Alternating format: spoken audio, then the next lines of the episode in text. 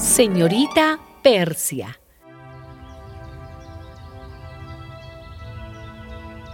Después de algún tiempo, el rey Asuero, con el ánimo ya calmado, se acordó de Basti, de lo que ella había hecho y del decreto promulgado contra ella.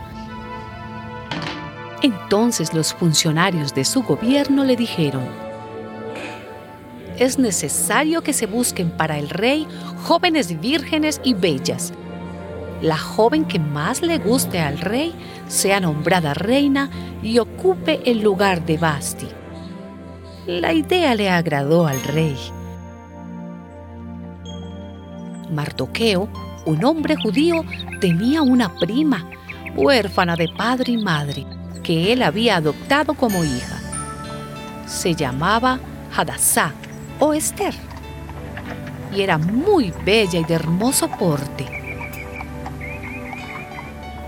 Cuando el edicto del rey se publicó y muchas jóvenes fueron reunidas en Susa, entre ellas estaba Esther.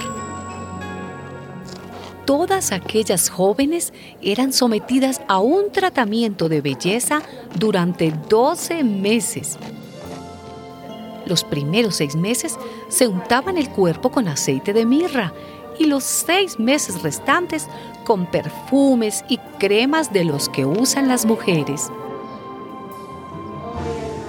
Terminado el tratamiento, cada una de las jóvenes se presentaba por turno ante el rey Asuero. Cuando a Esther, hija de Abijail, tío de Mardoqueo, le tocó presentarse ante el rey, se había ganado ya la simpatía de todos los que la trataban.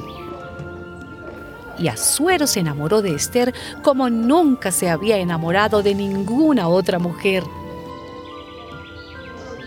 Y de tal manera se ganó ella el cariño de Asuero que éste la favoreció más que a todas las otras jóvenes que habían estado con él, y le puso la corona real en la cabeza y la nombró reina en lugar de Basti.